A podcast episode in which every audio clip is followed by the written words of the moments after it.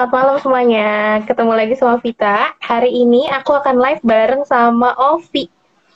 Nah, kita tunggu Ovinya untuk live lagi. Hai! Halo. Halo, sibuk sekali sepertinya hari ini.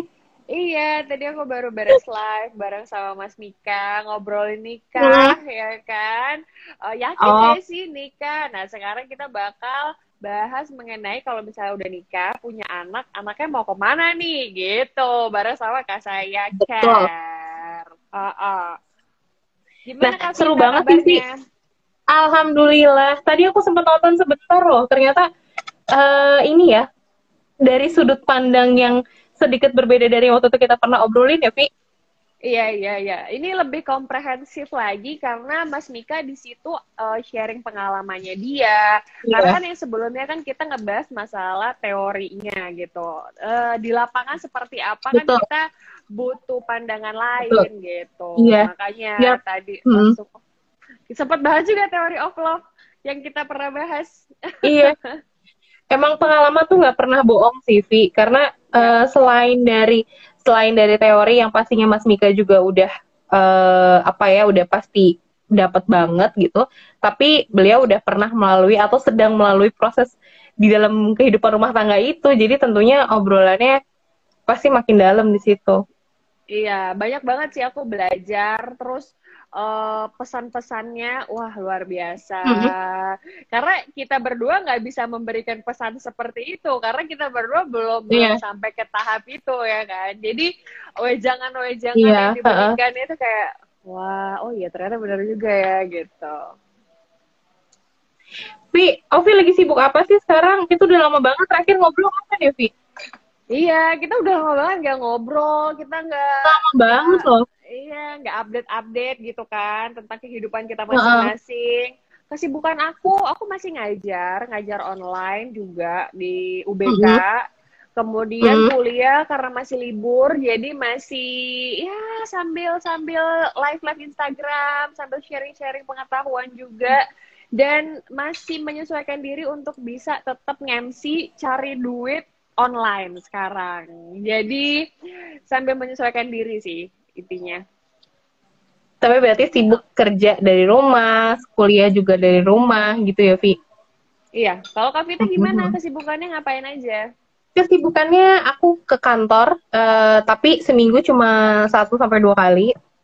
Terus eh, ya masih sibuk biasa lah ya urusan sama kampus, terus juga eh, IG live-nya kak saya gitu. Tapi memang makin lama nggak tahu kenapa ya, Vi, kok makin berasa betah gitu loh di rumah. Kamu gitu Iya. juga nggak sih? Bener, bener, bener, bener banget. Aku kayak ngerasa, aduh apa-apa nanti kalau misalnya ke depannya apa bisa Iya kan? ya kita kuliahnya dari rumah aja gitu ya, kayak udah keburu nyaman. Karena di Uh-uh. rumah ya semua udah udah terlengkapi, orang tua ada, mau ngapain, iya kalau di rumah tuh Mm-mm. udah comfort zone sih.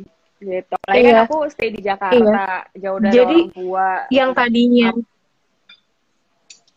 yang tadinya tuh kayak aduh pengen banget keluar gitu ya. Pengen banget eh, nge-mall ketemu sama teman. Ini kok makin lama kayak kalau misalnya diajakin ketemuan tuh pertama karena mungkin masih ada masih ada parno-parnonya ya buat buat keluar gitu. Tapi di sisi lain tuh kayak eh kita zoom aja boleh gak sih? Jimit aja boleh gak sih? Gitu. Jadi kayaknya lama kelamaan tuh ada di rumah tuh makin makin bikin betah aduh gimana nih Iya benar. Jadi kita beradaptasi dengan kebetahan kita gitu ya. Apalagi eh, aku yang anaknya eh, enggak sih sebenarnya aku juga anaknya suka ngumpul-ngumpul juga sebenarnya. Cuma nggak tahu Hmm. belakangan ini kayaknya lebih nyaman di rumah. Iya. Tapi kita hari ini akan ngobrolin soal apa nih? Kita sebenarnya mau ngobrolin tentang eh, mengenal potensi diri, mengenal diri lebih jauh lagi sebenarnya. Jadi Mm-mm. eh, kita juga mau bantu teman-teman di luar sana yang eh, baru baru lulus SMA atau mungkin Mm-mm. lagi mau cari-cari penjurusan kuliah atau mungkin dari Mm-mm. SMP pengen SMA mau ngambil jurusan apa. Jadi lebih Mm-mm. lebih apa ya intinya kita lebih jauh mengenal diri kita untuk tahu nih jurusan atau mungkin eh, kelak kita akan ngambil bagian apa yeah. untuk kelangsungan kita ke depannya. Karena kan sebenarnya pendidikan mm -hmm. itu penting. Jadi mm. kita juga harus bisa ngambil potensi diri atau mungkin ngambil jurusan yang sebenarnya juga dapat membantu mm -hmm. kita ke depannya gitu. Karena di depan nanti kita nggak tahu uh, tantangannya seperti apa dunia Bener. kerja akan seperti apa, kita juga harus bisa jauh lebih adaptable lagi dengan ilmu-ilmu mm-hmm. pengetahuan yang lebih baru lagi. Gitu sih, Kak Vita. Betul, iya. Banyak sih pertanyaan ya yang datang gitu kan. Uh, kayak misalnya, eh aku udah mau kuliah nih gitu. Terus kira-kira jurusan apa ya yang cocok sama aku? Atau pertanyaan-pertanyaan kayak tiba-tiba di pertengahan kuliah, Kak, kalau misalnya pindah jurusan tuh gimana? Gitu. Atau mm-hmm. ada yang ketika bekerja pas udah lulus ternyata dia tuh sebenarnya nggak nggak minat kuliah di situ dari awal dia kuliah gitu. Nah eh, hal-hal yang kayak gini sebenarnya bisa diprediksi dari awal atau sebenarnya bisa bisa kita gali, bisa kita motivasi dari awal dari menemukan pertama hal-hal apa aja sih yang disukain sama diri sendiri. Ya, benar. Benar mm -hmm. banget. Jadi uh, kan kita itu kalau semasa sekolah kan banyak ekstrakurikuler ya. Jadi Betul. dari ekstrakurikuler itu kita juga secara nggak langsung dipacu untuk jauh lebih mengenal minat dan bakat kita. Sebenarnya mm -hmm. kita minatnya ke mana sih? Sebenarnya kita uh, passionnya apa sih? Tapi menurut aku sebenarnya mm -hmm kita itu ketika masih sekolah sebenarnya tuh masih mencari jati diri gitu. Apalagi di masa-masa remaja, mm -hmm. SMA, kuliah itu mm -hmm. masih belum mateng. Jadi ketika kita ngomongin cita-cita, sebenarnya itu apa ya masih bisa berubah seiring berjalannya iya. waktu. Yeah. Nah, tapi uh, paling enggak perubahan dari cita-cita yang kita inginkan itu enggak terlalu drastis nih. Jadi nanti mm -hmm. kalau misalnya tiba-tiba uh, misalnya contoh pengen jadi pengacara gitu. Terus yang satu lagi pengennya jadinya uh, apa ya kira-kira yang agak jauh. Misalnya kayak teknik gitu ahli keteknikan hmm. gitu ya. Jadi maksudnya uh, ngambil keilmuannya tuh terlalu jauh. Jadi sebenarnya kita masih membutuhkan waktu yang lebih lama lagi untuk bisa meng apa ya istilah menghubungkan antara dua keilmuan itu akan beda cerita kalau misalnya kita oke okay, suka hukum tapi suka juga kedokteran di kedokteran pun ya sebenarnya masih bisa mm -hmm. tuh belajar hukum tapi berarti fokusnya mm -hmm. ada ke kedokteran dulu karena kedokteran ini adalah uh, apa ya, istilah pendidikannya kan lebih lama. Kemudian nanti uh. setelah selesai ngambil kedokteran baru ngambil ilmu hukum. Nah, itu masih bisa relate. Jadi sebenarnya kita di sini mengantisipasi untuk teman-teman uh, di luar sana yang sedang mencari jurusan uh, solusinya apa? Jangan sampai salah jurusan, kemudian jangan uh. terburu-buru juga. Karena sebenarnya uh. kita juga bakal ngasih tips-tips. Ketika nanti pas udah kuliah, itu kan pasti akan labil banget. Karena waktu pas aku kuliah nih waktu pas kita ngambil S1 psikologi itu aku ada perasaan kayak bener nggak sih aku ngambilnya psikologi gitu? Aku kayaknya salah jurusan deh. Aku sempat kepikiran gitu tau kak. Kalau kak kita gimana? Iya iya iya kalau kalau aku mungkin nggak banyak orang yang bisa relate ya karena aku pun juga bersyukur gitu ada di posisi ini gitu. Tapi jadi makanya ketika kalau sering ditanya kalau aku gimana proses bisa sampai ke hari ini tuh rasanya kayaknya kalau cerita itu pun um, kadang-kadang suka khawatir bahwa ah enggak lo kan jalannya gampang banget gitu. Karena ya. memang aku kepengen jadi psikolog tuh dari TK Ah, I see. Gitu. Jadi memang iya, itu cita-citaku dari TK. Perjalanannya panjang banget. Kalau mau diceritain nanti mungkin kita bisa Ovi Ovi gantian nge-host, aku yang cerita. Jadi uh, kenapa aku bisa kepengen jadi psikolog karena tanteku tuh uh, didiagnosa skizofrenia waktu aku kecil.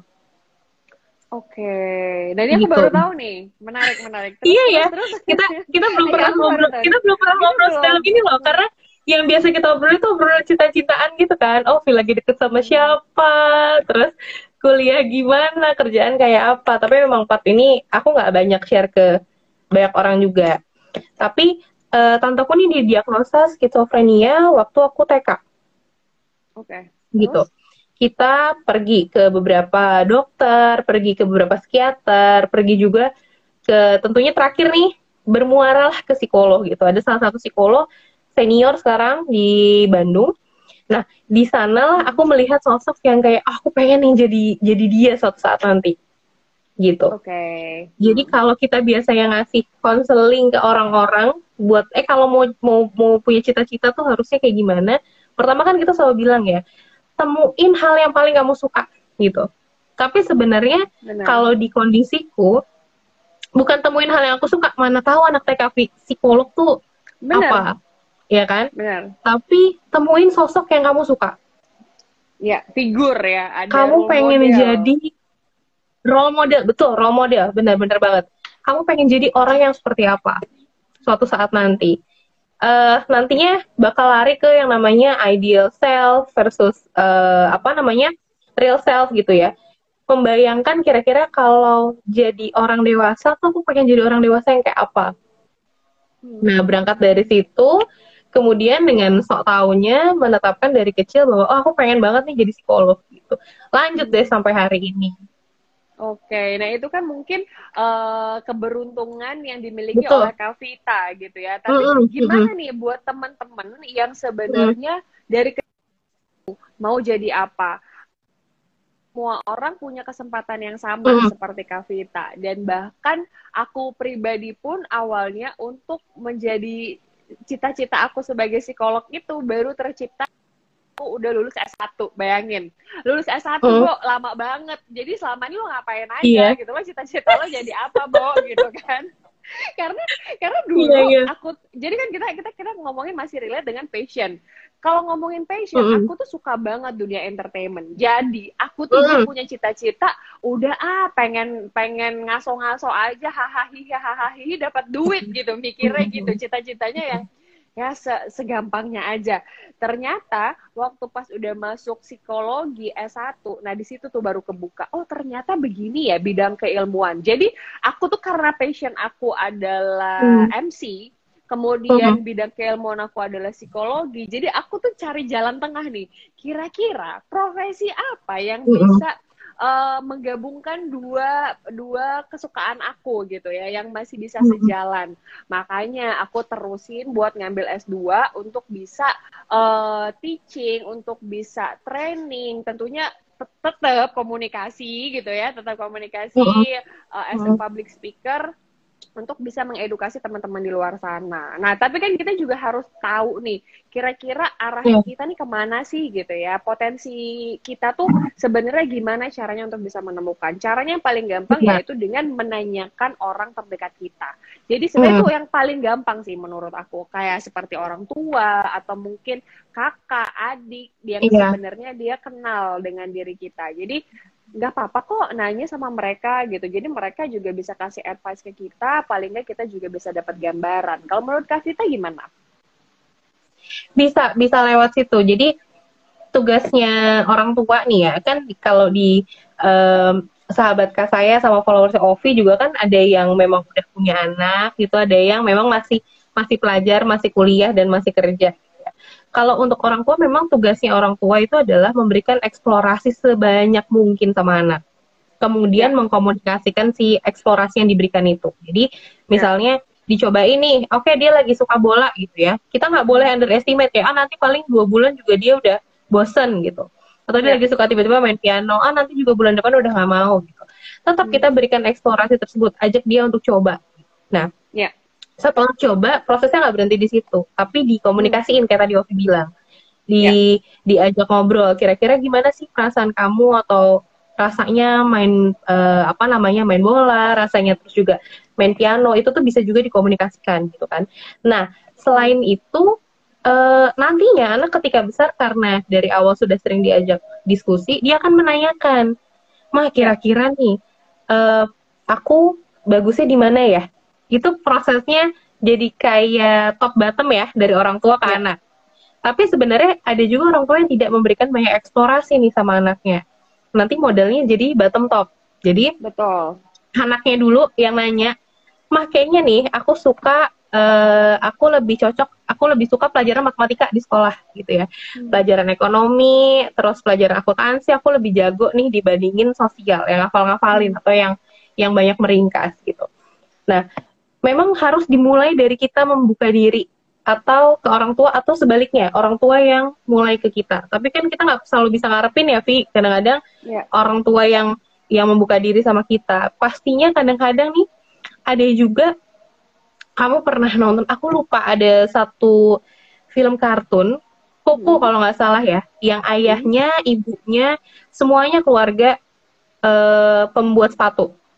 Okay. Nah, dia berharap juga bahwa anaknya juga membuat sepatu tanpa mengkomunikasikan yeah. kamu maunya jadi apa.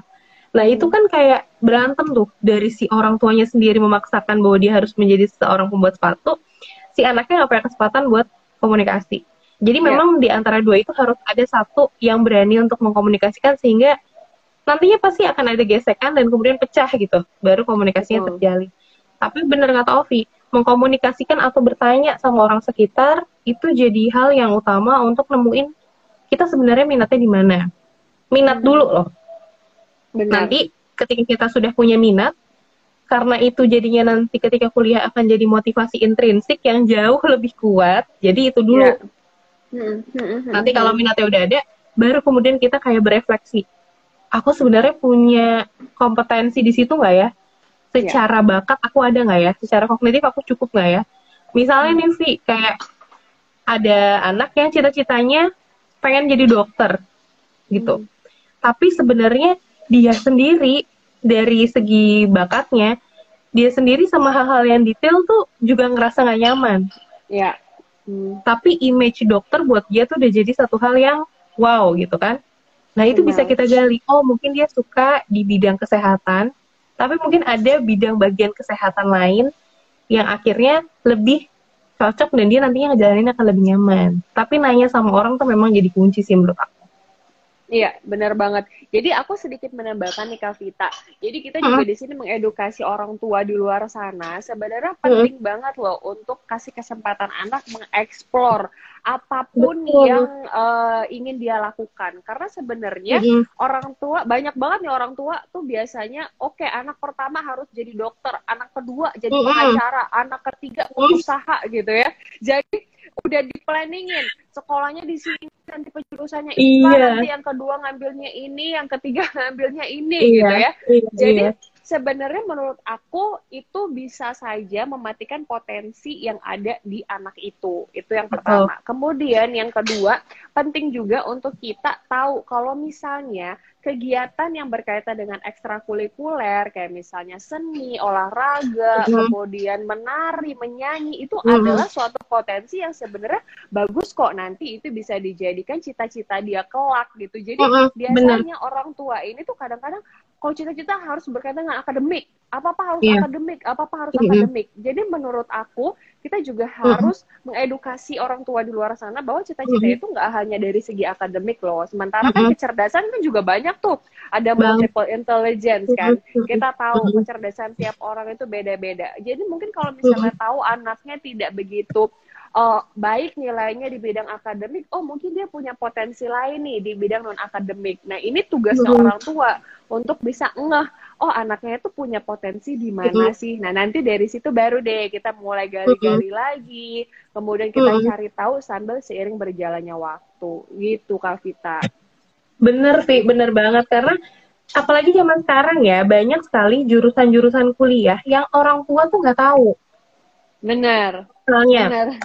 misalnya nih kayak yang kita lagi lakuin sekarang, membuat membuat sebuah konten memberikan informasi psikoedukasi tapi via online dan hmm. dengan dengan bebas orang bisa mengakses siapa pun bisa nonton gitu. Kalau zaman dulu kan, hmm. oh kalau mau ngasih training, kalau mau ngasih pelatihan tuh berarti orangnya dipanggil, dikumpulin sejumlah orang di situ, kemudian dibayar gitu. Sedangkan sekarang memberikan ilmu tuh nggak nggak seribet dulu ya, bisa benar. bisa kapan aja bisa gimana aja nah hal-hal kayak gitu tuh kebanyakan orang tua ya mungkin belum tahu bahwa oh ada ya mungkin kalau orang tua yang melek sama uh, digital melek sama uh, perkembangan itu pasti tahu ya tapi ada beberapa atau kebanyakan orang tua di Indonesia mungkin belum tahu jadi hmm. dari hmm. situ hmm. sendiri kan untuk menggali minat itu tidak uh, tersalurkan dengan baik terus ada jurusan-jurusan baru loh Vi kayak misalnya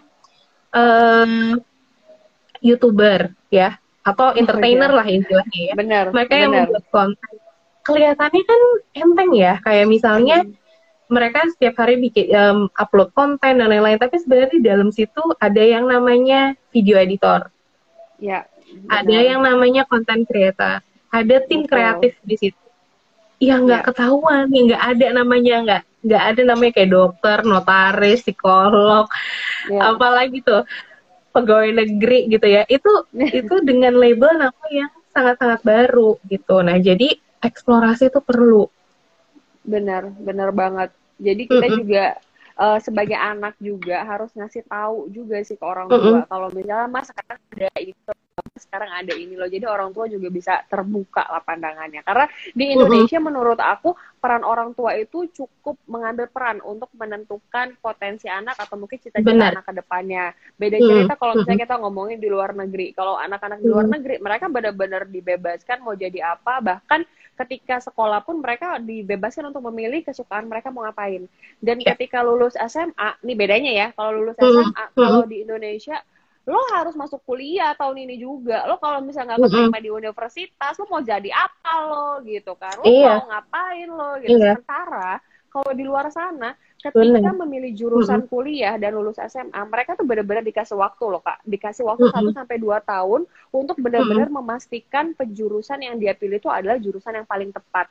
Karena Mm. kuliah itu tuh berbeda dengan pada eh, saat kita sekolah gitu ya. Karena eh, responsibility-nya itu eh, berbeda, tanggung jawabnya itu beda untuk dalam eh, menyelesaikan tugas. Kemudian Mm. ketika mereka libur 1 sampai 2 tahun, mereka biasanya belajar bahasa, mereka mencoba hal-hal Mm. baru atau mungkin mereka part time job untuk mencoba gali lagi nih potensi yang gue suka bener nggak ya Iya, gitu gitu Bener, kan. bener. Terus nanti setelah itu baru deh ketika yakin, ketika udah terjun ke lapangan, jadi mereka Mhm. lebih engage lagi dan mereka lebih tahu, mereka udah observe Mhm. dulu, mereka udah experience dulu. Jadi ketika Mhm. kuliah jauh lebih mantep lagi. Gitu. Kalau misalnya di Indonesia Iya, kan enggak, belum apa-apa udah langsung masuk. Terus nanti tiba-tiba udah semester semester akhir pindah jurusan. Itu kan jadi wasted ya. Sebenarnya sih fine Iya. aja ketika ketika Heeh. kamu memutuskan itu dan berani bertanggung jawab atas pilihan. Menurut aku sih itu Mhm. oke banget. Tapi kita juga harus eh, memikirkan time managementnya juga. Jadi jangan sampai kita menghabiskan waktu hanya untuk ya udah coba coba coba coba, tapi nggak tahu Mhm. jurungannya ke mana gitu loh. Jadi Hmm. harus tahu juga tujuannya, visi misinya ke depannya Mhm. pengen jadi apa. Ngomong-ngomong soal kerja ya, Pi. Ngomong-ngomong soal eh, kalau anak-anak sekolah di luar negeri, dulu tuh alhamdulillah ayahku waktu aku SMA tuh sempet ditugaskan di Australia. Oke. Jadi akhirnya aku ikut. Ini sebenarnya kerjaan yang tidak sesuai sih. Kalau yang tadi Ovi ceritain kan memang memang ada teman-temanku yang dipersiapkan nantinya untuk mau kuliah apa, jadi dia bisa jadi ngambil gap year gitu. Kayak di 1 sampai 2 tahun tuh dia bener-bener kayak mencari gitu kan, mencari eh, kira-kira minatnya ke mana gitu sehingga matang banget ketika dia eh, kuliah. Nah, tapi aku Iya. enggak, aku dulu sempat kerja di KFC. Oke. Jadi dan ini tuh ini tuh jadi hal yang sebenarnya tidak belajar bahwa tidak mempelajari bahwa eh, nantinya pengen kerja di KFC itu kayak apa, tapi lebih kepada belajar di tempat. Jadi belajar kerja sama orang, belajar kerja kelo- eh, secara kelompok gitu ya, belajar belajar kerja sama orang yang bukan satu ras gitu, bukan satu bangsa gitu kan Iya. terus juga belajar menahan emosi dan lain-lain. Nah, ada baiknya memang anak-anak yang maksudnya SMA gitu kan, terus juga kuliah itu coba deh untuk magang. Benar. Mungkin ada bener ada beberapa kampus yang menyediakan program magang gitu. Ya. Jadi dia coba untuk ke kantor-kantor gitu ya dan dapat nilai di situ. Tapi ada juga kampus yang enggak nyediain program tersebut, tapi lebih baik sih sebenarnya kalau memang tidak menyediakan itu coba untuk berinisiatif untuk cari kira-kira aku tuh minatnya ke mana ya gitu. Benar, benar, Mm-mm. benar banget. Mm-mm. Jadi ya kita ya intinya orang tua eh kolaborasi sih. Intinya kita kolaborasi, jangan takut untuk mencoba dan research menurut aku. Research tanya dengan orang yang udah lulus di situ misalnya kayak kamu pengen masuk Betul. psikologi tanya sama Uh-uh. orang yang udah lulus psikologi ini sebenarnya Iya. nanti lulus mau jadi apa kerjanya gimana terus Hmm. eh, sementara waktu pas aku S1 aja buset kak aku S1 tuh bingung tau gak sih S1 udah psikologi nih gitu kan Iya. gue kerja kerja di mana nih gitu terus ada tawaran untuk jadi HR nih sharing pengalaman Mm-mm. aja ya jadi Mm-mm. ada tawaran untuk sharing jadi HR sama marketing terus namanya Mm-mm. juga anak muda jiwa explorernya tinggi banget jadi kayak mikir ah capek. Ah belajar alat tes psikologi mulu interview screening CV dan lain-lain. akhirnya aku ngambil lah marketing. Ketika marketing itu itu apa ya istilahnya? Lus tuh nggak ada tuh eh, penerapan ilmu-ilmu psikologi yang pernah aku dapetin. Ya, tapi jadinya belajar ilmu baru. Nah setelah Iya. dari itu kayaknya oh apalagi ya yang bisa gue dapet? gitu loh. Terus usahaan ini gitu loh jadi eh, akhirnya aku memutuskan untuk kembali lagi ke eh, jalurnya gitu ya Mm. kembali ke jalurnya ke psikologi untuk memperdalami ilmu. Jadi gak apa-apa menurut aku ketika kalian pengen mencoba, tapi harus tahu batasannya mau sampai mana gitu. Mm-mm. Bener sih, Vi. Jadi eksplorasi juga tidak keasikan eksplorasi ya, nggak nggak jadinya malah Iya. nggak terarah gitu. Kayak semua dicoba tapi nggak ada satupun yang akhirnya dipilih. Gitu. Memang a- a- pada Hmm. akhirnya kita memang harus mengerucutkan kira-kira nih yang memang sesuai sama minat kita yang mana.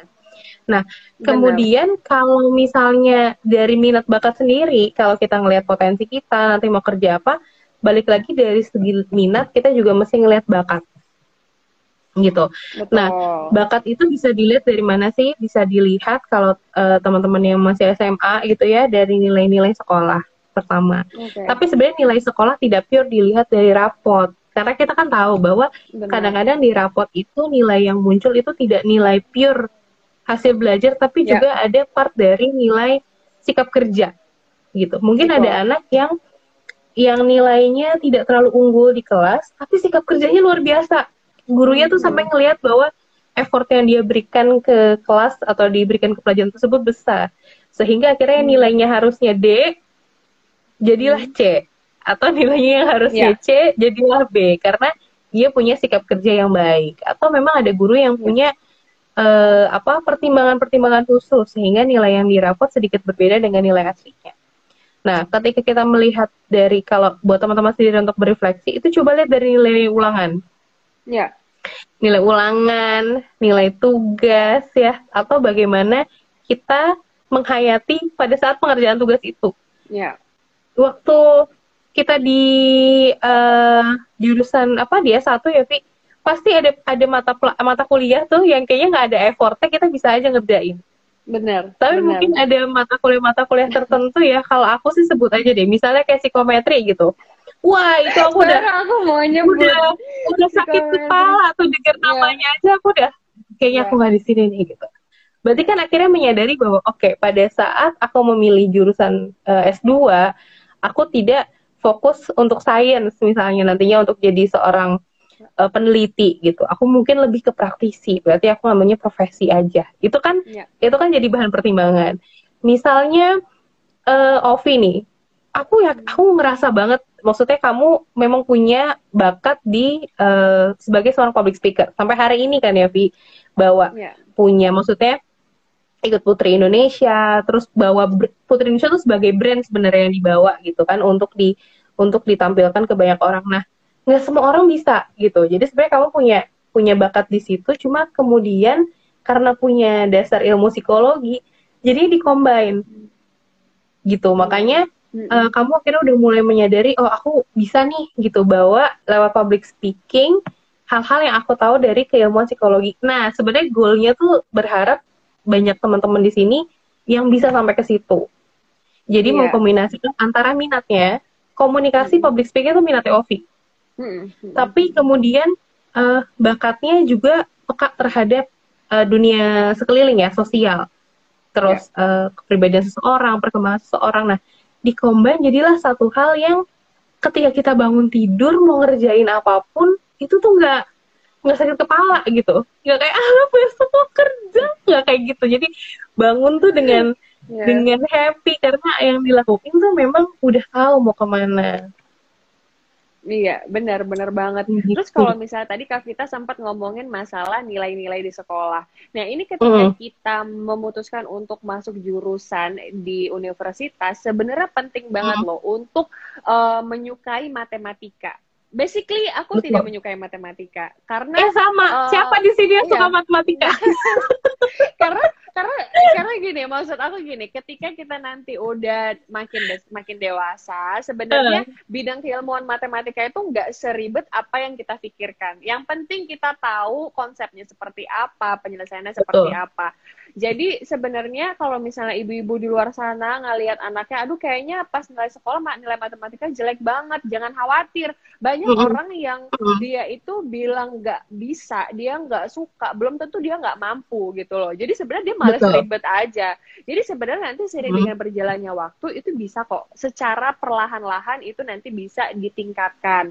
Apalagi kalau Hmm. misalnya eh, ketika kalian mau memilih jurusan kuliah, banyak banget nih. eh, bahkan aku sendiri memikirkan bahwa dulu jurusan psikologi adalah ilmu yang terbebas dari matematika. Ternyata mohon maaf lahir batin Anda salah besar gitu ya. Terus sebenarnya nanti seluruh penelitian universitas apa pun, Iya. fakultas apa pun itu membutuhkan Mhm. matematika. Ada namanya statistik, kemudian ada penelitian kayak eh, Betul. apa korelasi antara A dan B dan lain sebagainya. Jadi Hmm. menurut aku Mhm. penting juga untuk kita belajar menyukai hal yang sebenarnya nggak begitu berkenaan, tapi nggak apa-apa kok. Kita Hmm. learning by doing aja pelan-pelan. Atau juga nanti kita selama pas Iya. kuliah itu nggak berjuang sendiri kok. Banyak juga teman-teman yang sebenarnya nggak jauh lebih eh, baik daripada kita. Iya. Jadi kita harus tetap semangat untuk tetap bisa belajar dan tentunya untuk bisa lulus mata kuliah itu. Karena dulu waktu pas ngomongin psikometrika, aku cuma mikir gimana caranya gue pokoknya lulus aja. Terserah gue mau dapet nilai apa, penting gue lulus aja. Intinya gitu loh dulu. Karena kayak udah Iya. pusing, Bo. Itu kayak lo lo nulis Iya. bahasa kalkulator tapi lo nulisnya manual. Gak ada yang ngerti gitu. Kecuali Kayaknya sampai sekarang juga nggak hanya kita berdua sih yang mengalami kebingungan di situ ya. Mungkin teman-teman psikolog juga terus juga ada beberapa teman-teman yang lagi kuliah jurusan psikologi juga mungkin ada yang memang punya minat di situ dan juga bakat di situ. Tapi ada yang mungkin eh, hanya sekedar oke ini harus kita selesaikan gitu karena pada dasarnya memang matematika tuh kan everyday life banget ya Vi. ya. Di segala aspek dalam kehidupan kita tuh pasti ada. Jadi paling enggak Hmm. dasar-dasarnya memang kita perlu tahu. Aku pernah punya, aku pernah punya klien ya anak-anak SMA. Dia bilang aku nggak tahu mbak mau kuliah apa karena Hmm. aku bingung, aku nggak suka matematika. Hmm. Aku benci banget sama matematika. Aku mau jadi em, graphic design aja katanya. Aku nggak mau belajar matematika sama sekali. Nah kemudian dia nggak sendiri lupa bahwa ketika dia menggambar itu sebenarnya ada bangun ruang di situ. Yes, Nah, betul. Ada bangun ruang di situ, ada skala. Misalnya dia mau mindahin nih peta yang besar atau gambar yang besar ke gambar yang kecil itu kan dia butuh skala kan di situ sebenarnya. Nah, Iya. dia lupa bahwa sebenarnya itu juga ada matematika. Hanya sebenarnya karena matematika itu luas, bidang mana yang kamu suka dalam matematika? Yes, Misalnya betul. aku Oh iya, aku suka matematika yang kayak pakai pangkat-pangkat mbak. Oke, tapi aku suka matematika yang kayak bangun ruang gitu. Oh iya, berarti bisa dong gitu kan? Jurusan-jurusan yang memang ada eh, apa kebutuhan matematika di situ. Jadi kayak ketika kita lihat dari sepintas nih, buat kita yang buat teman-teman yang lagi milih-milih jurusan, yang lagi bingung mau kerjanya di mana, misalnya, yang pertama tuh adalah eh, mengenal lebih dekat sebenarnya apa sih yang mau dipelajarin dan apa sih yang mau dikerjakan. Karena Iya. tak kenal maka tak sayang. Kalau udah keburu ngejudge, ada matematikanya gue kabur gitu, kayaknya kayaknya nggak akan, kayaknya Iya, mereka akan iya, iya, terjebak bener. seperti kita. terjebak ya seperti kita ya ya benar benar benar benar benar oh ya sama ini sih aku eh, punya tips sih kayak eh, ketika kalian memilih jurusan sebenarnya penting untuk eh, pilih jurusan yang sebenarnya bisa membuat anda itu menjadi wirausaha nantinya karena sebenarnya menurut Oh, aku oke. menjadi wirausaha itu Mhm. sangat penting karena Mhm. gini eh, kita itu nggak melulu bi, ha- apa ya nggak melulu harus bisa bergantung dengan orang lain gitu ya nggak melulu uh, kita itu uh, harus bekerja di perusahaan orang lain karena sebenarnya Hmm. banyak orang yang kayak ya udah udah kerja tapi nggak uh, kerja di perusahaan orang tapi malah nggak ketemu passionnya di situ jadi sebenarnya bisa Hmm. loh uh, kalian untuk bersikap secara lebih mandiri kayak misalnya contohnya aku hmm. aku sebenarnya kayak mengambil pengalaman aku pribadi gitu ya karena aku pernah punya hmm. pengalaman bekerja di kantor dan menurut aku aku nggak bisa fulfill keinginan aku ide-ide aku dan aku nggak merasa enjoy di situ jadi ketika aku nggak hmm. merasa enjoy di situ aku harus mikir dan memutar otak ketika aku ingin menjadi wirausaha apa nih yang bisa aku lakukan oke okay, hmm. berarti aku sekarang memilih untuk menjadi praktisioner uh, aku hmm. uh, memilih untuk bisa mastery di satu bidang bidang tertentu yang nanti aku bisa jual nih nantinya. Dan itu juga berkaitan dengan potensi yang aku miliki. Jadi itu sangat penting ketika kalian ya kita kan nggak akan tahu kalau misalnya tiba-tiba ke depan ada corona apa, ada virus apa, iya. potensi yang kita punya. Dengan tentunya ya jangan sampai kita mat gay gitu kita mati gaya hanya karena yeah. kita salah jurusan kita nggak ngerti hal-hal lain di luar sana. Jadi penting banget sih untuk uh, belajar wirausaha apa pun itu ya. Maksudnya mm-hmm. baik dari hukum baik dari mm-hmm. psikologi kedokteran ya kalau kedokteran udah jelas ya. Maksudnya dia udah bidang keprofesian gitu.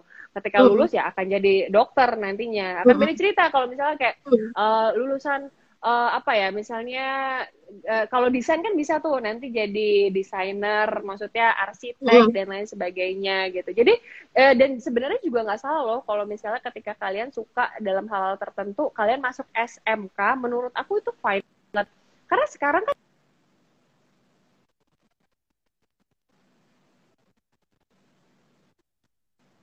ini adalah anak-anak yang tidak mampu secara uh, akademik gitu ya uh, yang kita harus mengesampingkan pola pikir itu dulu karena sebenarnya SMK itu adalah anak-anak ini dipersiapkan untuk bisa langsung ke jenjang kerja loh nantinya gitu. Jadi kita harus betul, melihat betul. jauh lebih positif lagi jurusan-jurusan yang iya. ada, yeah. kemudian lebih selektif mm -hmm. dan ya kembali lagi potensi diri kita apa gitu. Mm -hmm. Bener sih dan dari si wirausaha itu sendiri sebenarnya satu core yang paling penting yang semua orang harus belajar itu adalah menjadi individu yang kreatif. Betul. Apalagi di tengah-tengah pandemi kayak gini ya, itu ini kita dituntut banget untuk beradaptasi dan untuk lebih kreatif lagi untuk uh, apa tetap tetap berjalan gitu. Kalau kata Nemo tuh kalau kita keep swimming lah, maksudnya kita tetap tetap tetap konsisten dengan uh, rutinitas keseharian, kita juga tetap bisa mengembangkan diri di tengah suasana yang memang uh, uncertain dan juga kita nggak nggak bisa nggak bisa tahu nih bagaimana sebenarnya harapan harapan atau misalnya apa yang perlu kita persiapkan nantinya. Nah, di situlah yeah. kita dituntut untuk lebih kreatif. Kayak misalnya, aku tadi ini kenapa aku bisa ngomong soal kreatif karena tadi tuh aku dari luar gitu kan, Vi. Kita aku sempat keluar untuk uh, beli sesuatu. Nah di pinggir jalan tuh aku ngeliat ada uh, salah satu apa mas-mas pizza hut hmm. yang pakai uh, kertas gitu. Dia tulis bahwa pizza dua puluh lima ribu personal hmm. uh, personal size. Kebayang nggak, Vi? Pizza Hut yang sebesar itu akhirnya dia pakai motor di tar di pinggir jalan untuk jualan. Kenapa? Karena dia harus kreatif gitu, tetap harus cash flow harus terus apa terus berjalan kan walaupun berjalan. memang belum bisa belum bisa ke situ. Nah, aku setuju banget bahwa semua orang yang siapa pun dia yang belajar apa pun dunia ini eh, menjadi kreatif sebagai entrepreneur itu perlu. Selain memang yeah. kita nantinya bisa menjual ilmu yang kita berikan, di situ kita akan belajar personal branding. Gimana Benar. sih cara menampilkan diri? Kadang-kadang ketemu kan Vi banyak orang yang oke okay, dari awal tahu minatnya apa, bakatnya apa, pinter banget, tapi ketika sudah selesai semua tidak bisa uh, quote on quote menjual diri gitu. Kayak bingung ini iya. sebenarnya yeah. ilmu yang sebanyak ini mau dibagikan ke mana. Jadi hmm. selain tahu minatnya di mana, introspeksi bakatnya apa, bertanya sama orang lain, diskusi. Yang terakhir bagus banget nih kalau bisa dibungkus dengan kemampuan entrepreneur yang baik iya. sehingga nantinya bisa ya apa pun ilmu yang dipunya bisa keluar lagi gitu dan yeah, si gelas itu tidak selalu kosong untuk diisi ilmu-ilmu baru Benar-benar setuju banget. Uh -huh. Dan untuk teman-teman di luar sana juga sebenarnya Kasaya Care itu juga bisa loh untuk tes minat bakat uh, anak-anak uh, ibu-ibu semua, bener dong. Jadi kalau bisa uh, kalau misalnya ibu-ibu di luar sana kayak ini gimana ya tahu minat bakat anak gue gitu Iya. bisa langsung follow kak saya care eh, atau kak saya Indonesia di situ bisa dapat eh, tes minat bakat untuk anak anda terus nanti juga Mm-mm. dibantu konsultasi oleh Mbak Vita pastinya dan teman-teman lainnya gitu Kalau kalau di Jambi mungkin bisa sama Mbak Ovi. Ini sama Mbak Ovi. Soalnya dari kemarin sebenarnya banyak banget. Aku tuh Iya. udah dapat dua dua orang Heeh. yang datang ke aku hanya untuk konsultasi masalah penjurusan kuliah. Nah, sebenarnya Iya. kalau misalnya penjurusan kuliah ini adalah eh, dari keinginan anaknya sendiri yang pengen Mm. tahu potensi dia apa Mm. itu akan jauh lebih mudah. Punya tantangan Mm. tersendiri ketika orang tuanya yang memaksakan Nah. kehendak anaknya. Iya. Ini ini ini kita kita ber, ber- apa ya istilahnya kita sharing pengalaman nyata Hmm. dan sebenarnya agak sulit menurut aku ketika kita jadi gini, orang tua datang ke psikolog hanya untuk memberikan saran atau mendorong anaknya sesuai dengan keinginan yang orang tua itu inginkan. Itu kita Iya. nggak bisa, itu kita nggak Hmm. bisa. Jadi bener-bener posisinya kita sebagai psikolog itu adalah untuk membantu anak ini bisa mengeluarkan potensi apa yang ada pada diri dia, bukan malah menyuruh dia atas keinginan orang tuanya. Karena menurut aku, ya walaupun bisa dibilang, iya misalnya kayak dia dokter karena mungkin orang tuanya punya relasi atau koneksi lain yang nanti bisa mempermudah ketika dia kerja. Oke, itu poin positif nantinya. Tapi sebenarnya banyak loh potensi anak lo yang lain yang sebenarnya bisa digali. Dan menurut aku sayang Mhm. banget ketika si anak dipaksakan untuk memilih jurusan yang yang intinya sebenarnya orang tua yang sebenarnya pengen itu, cuma dia nggak kesampaian aja Iya. sekolah itu gitu loh. Itu sayang banget loh. Banyak banget Bener. sekarang. Banyak banget. Banyak banget loh, Vi, yang kayak gitu. Kayak gitu udah jadi apa ya, ketika kita jadi sebagai psikolog pendidikan nih, terus kemudian konseling kasus seperti itu, kita kayak langsung bertukar peran jadi psikolog keluarga yang menengahi konflik antara si orang tua sama si anak gitu. Kadang-kadang Mhm. ada beberapa anak yang kemudian nyerah gitu kayak nyerahnya tuh dalam arti gini ya udah deh emang nggak apa-apa aku sekarang ambil kedokteran dulu tapi nanti aku kerjanya nggak kedokteran gitu jadi Iya. saking dia udah udah aku udah coba cara ini aku udah coba cara itu tapi kayaknya orang tua nggak paham juga. Ya udah aku ambil kuliah ini aja. Tapi nanti aku kerja nggak mau di situ. Jadi kayak kuliah tuh hanya untuk menyenangkan orang tua gitu. Ya. kayaknya eh, kita para calon orang tua muda gitu ya. Terus juga mungkin ada beberapa teman-teman di sini yang nonton juga. Yuk kayaknya kita memang perlu deh mulai eh, membuka diri dengan banyaknya apa ya dengan banyaknya lapangan pekerjaan yang unik sekarang yang mungkin dulu belum pernah ada yang mungkin memang baru baru berkembang gitu. Aku juga baru tahu ada jurusan namanya eh, bukan jurusan ada pekerjaan yang namanya desainer UI UX jadi kalau kayak kita buka aplikasi gitu ya Gojek ataupun Grab dan lain-lain eh yang mereka buat itu gambar tapi kemudian dikodingin dibikin kayak satu Oh, eh, I skema see. ataupun apa itu bahasanya jadi sebuah program itu kan hal baru coba kita bilangnya sama nenek eyang deh nenek kakek gitu ya kuliah apa kerja apa aku eh, desainer UI UX apa, Apa UI UX itu? gitu kan Karena tua dulu taunya PNS doang, Bo. Lo kerja Makanya. apa PNS? Kayak iya oh, kan kayak aku pun mengalami. Kamu udah lulus kuliah, coba daftar PNS aja. Iya kan, Vi, karena memang memang itulah di situ ada ada gap antara orang tua yang usianya udah berapa dan kita. Jadi dari situ aja udah beda generasi kan. Tentunya memang Ya. nggak akan pernah mudah untuk eh, berdiskusi awal dengan orang yang berbeda generasi gitu. Pasti itu nggak nggak nggak lancar gitu. Tapi intinya adalah masing-masing saling terbuka untuk boleh deh, boleh dong sharing kira-kira kenapa sih kamu pengen jurusan itu? Kenapa sih misalnya mama punya eh, prioritas itu atau misalnya punya usulan itu. Nah, di situlah akhirnya lebih lebih menguatkan dari ketika dia udah tahu minatnya apa, bakatnya apa. Nah, kemudian dikuatkan dengan pilihan yang juga sama nih antara orang tua sama anak. Karena walau bagaimanapun ya, yang bayar- bayarin kuliah S1 kan orang tua. Iya, benar, Dari benar. situ tetap harus punya kesepakatan sama keluarga. Kecuali nanti kalau S2 boleh deh misalnya cari beasiswa atau mungkin kerja sambil kuliah gitu ya. Tapi kalau S1 memang kesepakatan itu harus di datang dari rumah jadi semuanya berjalannya enteng gitu. Iya, bener banget. Nah, tadi kan sempat Kak Vita ngomongin masalah finansial keluarga. Karena ketika Mm-mm. kita lulus uh, SMA dan mau masuk universitas, itu kita juga harus selektif memilih kampus. Baik itu kampus swasta ataupun kampus negeri. Mm-mm. Kita juga harus lihat biaya, berapa sih biaya yang dibutuhkan Betul. untuk satu semesternya. Kemudian Mm-mm. uh, apa istilahnya uh, kita tuh tinggalnya di daerah yang mana, misalnya kayak di UI, misalnya kayak di Depok, itu sebenarnya lingkungannya seperti apa, kayak kita tinggal di kos-kosan, oke, kos-kosannya seperti apa, nah ini orang tua juga perlu tahu.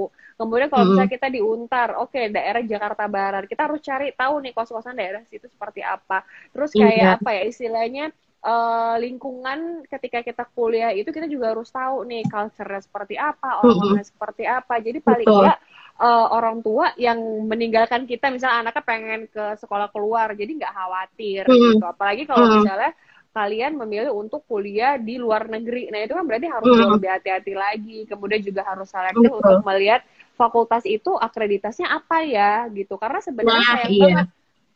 Banyak banget uh, orang yang memilih kampus tapi akreditas. Misalnya jurusannya bagus let's say kedokteran. Tapi uh, akreditasinya masih C dan menurut aku itu sayang karena sebenarnya ketika kalian udah lulus di situ kalian juga harus memikirkan kalian itu nanti akan apply ke mana kerja ke mana jadi akreditasi Hmm. itu sangat penting jadi jangan asal Hmm. kuliah jangan asal ya udah deh yang penting gue dapat gelar S1 gitu yang penting gue Iya. udah lulus S1 nah itu jangan jadi benar-benar harus lebih selektif lagi, harus research dulu dan harus kita bikin blueprintnya. Kita harus tahu potensi Mm-mm. kita apa, tujuannya ke mana, terus eh, Mm-mm. apa kampus-kampus yang kita tuju itu seperti apa. Karena sebenarnya masuk kampus itu nggak nggak mudah loh. Jangan Iya. membuat eh, apa ya istilahnya jangan ya udah deh gue coba apply apply di last minute aja gitu terus tahu-tahu nggak Hmm, keterima hmm. terus tahu-tahu bingung mau ngapain terus nggak tahu mau ngambil jurusan apa ya udah deh jurusan yang keterima aja nah itu sebenarnya harus Mm-mm. hati-hati karena sebenarnya sayang sih menurut aku sayang eh sebenarnya sih nggak apa-apa kalau misalnya kamu masih punya banyak waktu Hmm. masih punya banyak uang untuk bisa eh, sekolah lagi atau mungkin kita bisa Hmm. cari cari cari kesibukan lainnya tapi menurut aku sayang ketika orang-orang yang Hmm. berada di level ekonomi yang menurut aku agak kesulitan untuk kuliah gitu ya. Karena menurut aku apalagi kalau misalnya kalian kuliah di Jakarta. Kuliah di Jakarta itu selain biayanya mahal transportasinya mahal kosnya Hmm. lumayan tinggi di sana. Jadi benar-benar harus selektif. Jadi ya itu kembali lagi gimana di mana kalian bisa happy Bener. gimana kalian bisa menggali potensi diri ke depannya Hmm. jadi jangan sampai salah pilihan milih jurusan sama kayak milih jodoh bo gitu ya kalau salah-salah itu bisa Iya, bisa ya. Iya, bisa ya. nggak Tapi sayangnya- bahagia. Iya, kalau jodoh Vi, oke boleh kita ya udah misalnya Ovin lagi deket sama siapa, terus bisa kita ngobrol-ngobrol, terus kan aku suka bilang ya udah Vi cobain dulu aja gitu kan. Hmm. Kuliah kan nggak bisa gitu Vi, misalnya dicobain, Iya. cobain dulu aja kak, aku nggak suka nih, aku mau pindah kuliah lain. Sampai kapan? Halo, sampai kapan? Kita aja yang cari jodoh sampai umur hampir umur 30 ya, itu masih mencari posisinya. benar, Masa benar, kuliah benar. masih terus-terusan mau mencari kan memang cocok-cocokan tapi bener nih, memang bener-bener harus langsung kayak kesannya kita mencari jodoh yang pertama. Iya. Bener sesuai apa enggak? Sesuai sama pertama minat, Hmm. sesuai nggak sama kompetensi yang kita punya atau bakat. Kemudian bagaimana sih pendapat orang tua tentang Hmm. em, jurusan yang kita pilih gitu ya. Terus kemudian Hmm. ketersediaan lapangan pekerjaan nantinya tuh gimana? Iya, Eh, benar. misalnya itulah 5 sampai 10 tahun ke depan itu pekerjaan yang akan kita ambil tuh apakah masih bisa masih bisa terus berjalan atau masih sustain atau enggak atau mungkin ada pekerjaan-pekerjaan baru yang mungkin bisa tergantikan sama mesin. Yang terakhir eh, gimana nih caranya kita bisa punya personal branding sendiri untuk bisa ngejual hal itu. Tapi yang tidak kalah penting adalah berdiskusi soal hal-hal kecil yang kadang kita lupa. Tadi biaya Hmm. secara finansial yang tadi Ovi sebutin itu perlu banget Vi. Kenapa? Karena aku pernah punya eh, klien yang ketika ngobrol nih lucunya gini, aku mau jadi dokter pak, nilainya bagus banget semuanya. Terus bapaknya nyeletuk, dek dek, papa sih sebenarnya setuju kamu jadi dokter, setuju banget, kamu memang bagus di situ. Tapi ada dua hal yang perlu kamu perhatikan. Yang pertama adalah papa, eh kamu sanggup kuliahnya sampai selesai dan papa sanggup bayarnya jadi nggak cuma dari nggak cuma dari segi kemampuannya itu sendiri minat dan bakat itu sendiri tapi kira-kira eh, apa ya secara finansial tuh oke okay atau enggak? Bukan berarti gini mengecilkan ketika kita punya cita yang besar terus kemudian nggak mau nggak mau ini ya nggak mau kuliah di situ karena keterbatasan biaya. Harus dipikirin oke okay, misalnya aku tetap mau kedokteran kira-kira di pertengahan jalan nih ada nggak sih beasiswa? Nah ya, itu perlu di plan dari awal. Jadi planning tuh jadi kunci dari yang tadi minat bakat terus juga restu sehingga bener. kita bisa jadi lebih tahu aku nih mau ke mana hmm, hmm, hmm, bener banget sama ini sih aku mau ngasih saran buat teman-teman yang pengen ngambil kuliah di luar. Apalagi hmm. kalau misalnya berkaitan dengan uh, hukum atau politik uh, budaya atau culture di sebuah tuh negara gitu ya. Jadi kalian juga harus tahu nanti ketika kalian udah lulus S1 di sana atau lulus S1 hmm. oke okay, kalau bisa lulus S1 di sana, oke okay, lo tahu ilmu hukum di sana, tapi ketika lo masuk ke Indonesia kan hukum itu berubah. Hmm. Di Indonesia kan kita punya punya hukum sendiri. Jadi sebenarnya alangkah lebih baik kalau misalnya kalian oke, okay, kalian juga harus tahu dulu misalnya hukum di Indonesia seperti apa. Mungkin kalian ngambil S1-nya hukum di Indonesia, terus hmm. nanti ketika ngambil hmm. uh, ilmu lanjutannya di luar itu menurut aku akan jauh lebih baik gitu ya. Jadi jangan sampai hmm. wasted aja sih gitu. Karena Benar. banyak banget orang-orang yang memaksakan diri untuk kuliah di luar dengan jurusan yang bagus tapi balik-balik ke Indonesia malah nggak bisa kerja.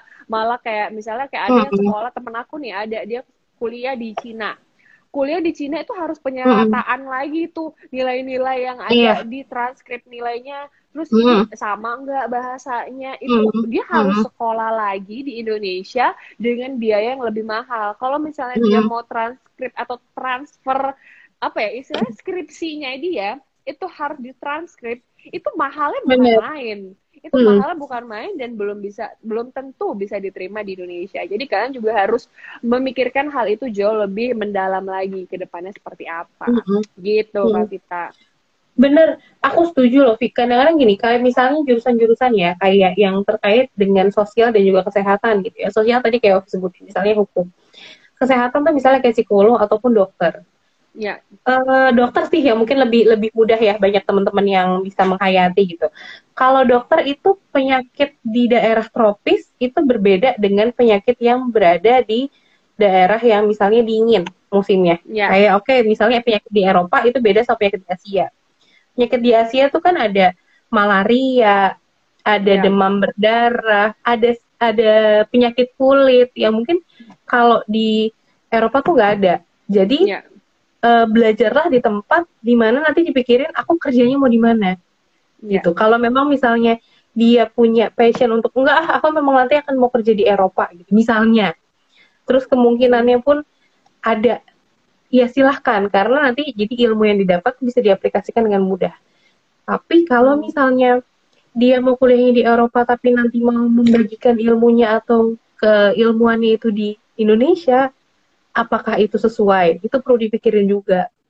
Jadi kayak kalau psikolog juga gitu loh, Vi. Jadi misalnya S1 di Indonesia, S2-nya di luar, itu uh, di Indonesia tuh tetap ada penyetaraannya lagi, ada ujian himsinya lagi gitu. Jadi yeah. Iya. uh, untuk dilihat apakah benar kamu paham kasus-kasus yang ada di sini sehingga nanti dalam penanganannya tuh memang tepat guna gitu. Iya benar. Apalagi kalau misalnya berkaitan dengan psikolog, alat tes alat tes yang biasa digunakan Betul. di Indonesia banyak juga loh nggak digunain di luar sana gitu. Jadi kita benar-benar harus tahu kayak tes mm -hmm. uh, apa minat bakat gitu nggak semuanya kok dipakai di sana gitu mungkin di Indonesia dengan culture yang berbeda walaupun uh, alat tes itu bersifat universal tapi kan kita juga harus tahu ya uh, yeah. sebenarnya kebutuhan yang ada di negara kita atau di mana kita untuk bisa bekerja itu seperti apa mm-hmm. gitu mm-hmm. benar-benar aku setuju jadi mm-hmm. selain kita memperhitungkan tentang minat ya memang sukanya di mana misalnya udah kelihatan dari tadi ekstrakurikuler yang Ovi bilang terus juga mungkin dari segi nilai-nilai kayaknya lebih condong ke mana gitu. Terus dilihat juga dari bakatnya. Secara kompetensi nih kalau kita berefleksi diri aku bisa apa enggak gitu di situ. Hmm. aku aku punya kemampuan atau enggak. Kemudian hmm. restu orang tua. Yeah. orang tua kira-kira memandang rencana kita nih memandang gambaran goal setting kita itu seperti yeah, apa. seperti apa. Nah, selain itu juga memperhitungkan tadi sisi dari entrepreneurship dari bagaimana nanti kita bisa mengembalikan ilmu tersebut ke sosial dan juga lapangan pekerjaannya ada atau enggak. Yeah. gitu. Sambil research bagaimana nanti kira-kira kuliahnya terus berjalannya berjalannya seperti apa dan menentukan tempat kuliah setelah itu. Menentukan tempat kuliah atau tempat bekerja setelah itu. Yeah. kira-kira apakah mau di dalam negeri apakah mau di luar negeri? Uh, jangan sampai gini Vi jangan sampai kita kuliah itu yang dikejar tuh universitasnya. Iya. Ini ini ini tuh jadi kunci banget loh. Jadi yang dikejar tuh bukan universitasnya ya, tapi jurusan kamu. Kamu mau kuliahnya hmm. apa?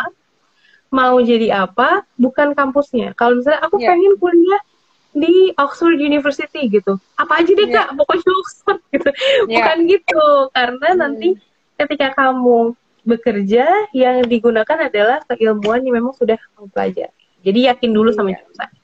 Gitu. Bener, bener banget. Jadi uh, tambahan juga untuk teman-teman di luar sana butuh waktu yang lumayan banyak menurut aku. Jadi ketika mm -hmm. menentukan jurusan itu jangan terburu-buru. Akan lebih baik ketika kalian udah masuk SMA.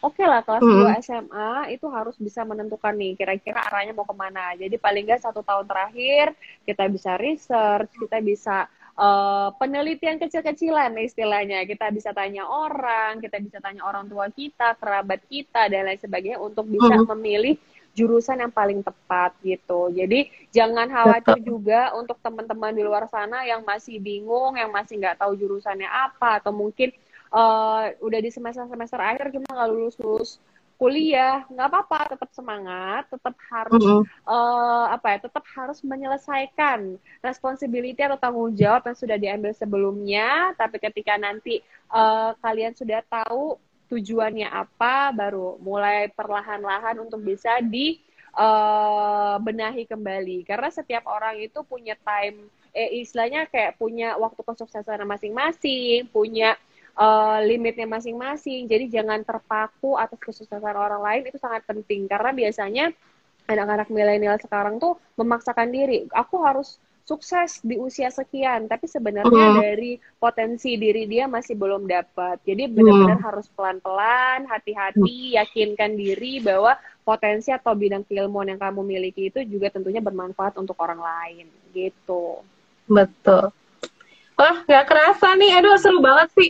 Tapi memang Udah ya, satu jam. Hal, iya, hal-hal kayak gini tuh memang harus selalu dikomunikasikan dan diingetin. Ya. Kalau memang tadi nggak prosesnya top bottom, maksudnya dari orang tua ke anak, ya anak ke orang tua gitu. Kita nggak selalu bisa kayak misalnya menyalahkan kondisi ini ayah ibuku kak ya nggak terbuka gitu. Atau misalnya orang tua bilang, aduh anak aku nggak ketahuan nih apa. Jadi memang komunikasi dari orang tua ke anak maupun anak ke orang tua itu jadi salah satu hal yang krusial banget untuk menentukan kira-kira nih anak mau ke mana sih nanti itu karena percayalah bahwa ketika uh, punya anak atau orang tua eh, atau anak dengan orang tua tuh suatu saat mereka akan berpisah.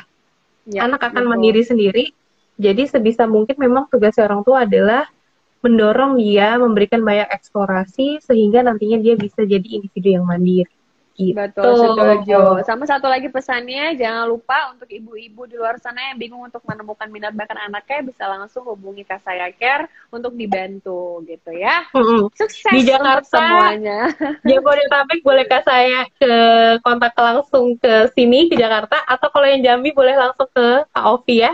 Yes, kita siap bantu, kita siap, siap berkolaborasi. Siap. Thank you banget ya Ovi malam ini. Nanti iya, gantian Ovi yang nge-host, aku yang jadi uh, bintang tamunya. Bener ya, aku dengan senang Bener ya, bener ya. Oke, okay, sampai gitu. ketemu lagi Vi, thank you.